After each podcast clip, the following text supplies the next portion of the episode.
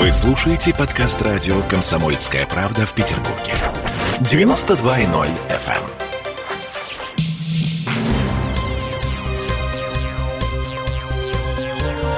Темы дня. 260 миллионов жителей планеты Земля говорят на русском языке. Для половины он родной, и более 100 миллионов выбирает его в качестве иностранного в школе или в ВУЗе. Как сохранить великий могучий для потомков на всех континентах обсуждали на днях в университете имени Герцена на круглом столе, который организовал Комитет по местному самоуправлению, межнациональным и межконфессиональным отношениям Ленинградской области. По словам главы комитета Лиры Бурак, тема эта более чем актуальна для нашего региона, в котором живут представители 141 национальности национальности. Как было отмечено президентом Российской Федерации Владимиром Владимировичем Путиным, сбережение русского языка, литературы и нашей культуры – это вопросы национальной безопасности, сохранения своей идентичности в глобальном мире. Русский язык – это основа нашей культуры, национальной идентичности, мировоззрения и ценностей. Поэтому мы совместно путем тесного взаимодействия науки, общественных э, национальных организаций, представителей государственных органов власти должны внести свою лепту в сохранение этого мощнейшего фактора объединения народов нашей страны.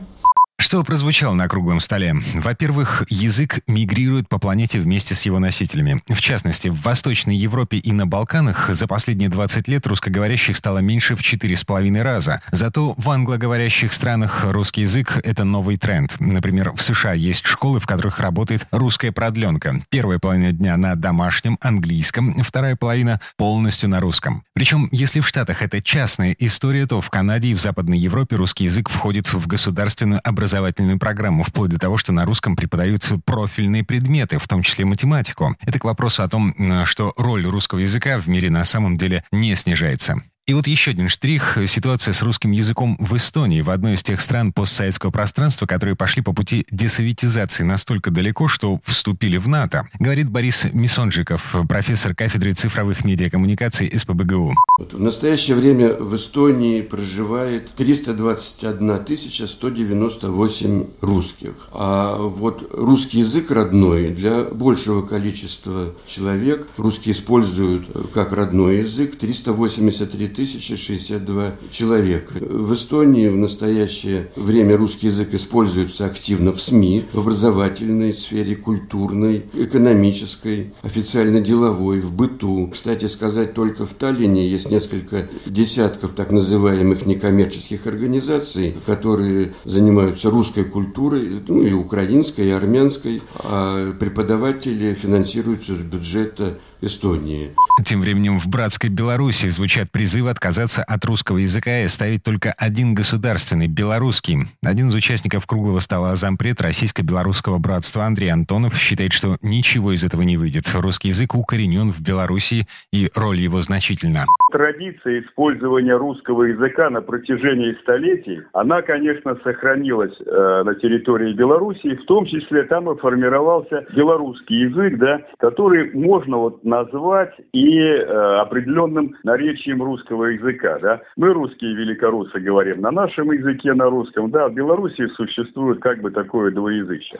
В Беларуси государственное двоязычие. Русские и белорусские языки считаются государственными языками в соответствии с Конституцией Республики Беларусь. И большая часть белорусов, но я вот многократно бывал на территории Беларуси, да, очень значительная часть белорусов, я думаю, ну процентов 90, может быть даже больше, мое мнение, пользуются русским языком. В быту, в деловом обороте, он используется в рекламе, в средствах массовой информации. Но вот интересная такая тенденция есть у белорусов, да, издается газета, и в номере одновременно материалы и на белорусском, и на русском языке. Но для того, чтобы было понятно, почему так получилось, Андрей Антонов предлагает вспомнить историю заселения земли, которую сейчас называют Белоруссией Литвой. В древности ведь э, эти территории были заселены славянскими племенами, в основном племенами кривичей. И все мы помним древнерусские княжества. Полоцкое, Витебское, Туровское наиболее известные. Да.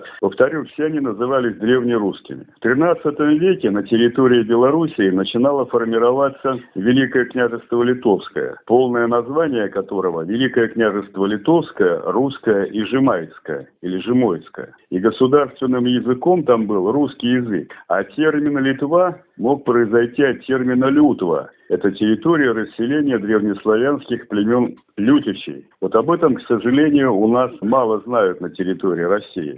Так или иначе, на излете Советского Союза в 90-м году Верховный Совет Белорусской ССР объявил единственным государственным языком белорусский. Через пару лет после развала Советского Союза в стране только 5% школ были русскими. Ну а в 95-м году на референдуме народ проголосовал за возвращение статуса государственного русскому языку. Согласно последней переписи населения, более 70 50% опрошенных белорусов в быту пользуются русским языком находясь в Минске, ну вот это центральная Белоруссия, или в Западной Белоруссии, э, Брест и Гродно, всегда чувствовал себя комфортно. И вот, как правило, люди на улицах, в магазинах, они все, ну не все там, э, за редким исключением, разговаривали на русском языке. А очень много русскоязычных школ в Беларуси. Большая часть, насколько мне известно, вот э, вузовского образования ведется на русском языке. Кстати, образование в Беларуси достаточно хорошее. Еще вот один момент. Большая часть литературы, профессиональной или художественной в Беларуси тоже выходит на русском языке. У меня дед с бабушкой по маме, они из Витебской области. И, кстати, вот интересный момент. Моего дедушку Степана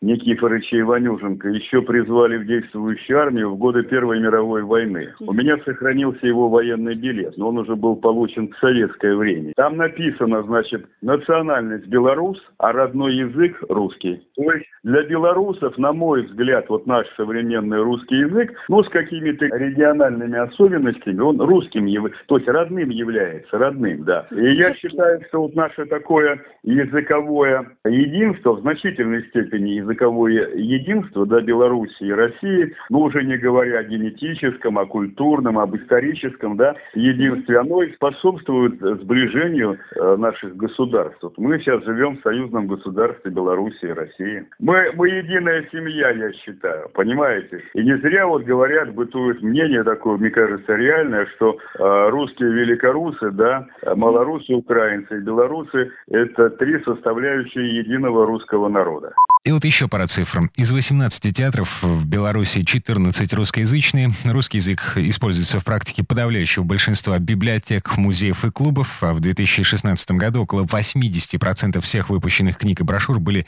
изданы на русском языке. Это в Беларуси. Остается добавить, что русский язык по-прежнему шестой среди всех языков мира по общей численности тех, кто на нем говорит, и восьмой в мире по количеству людей, считающих его родным. Темы дня.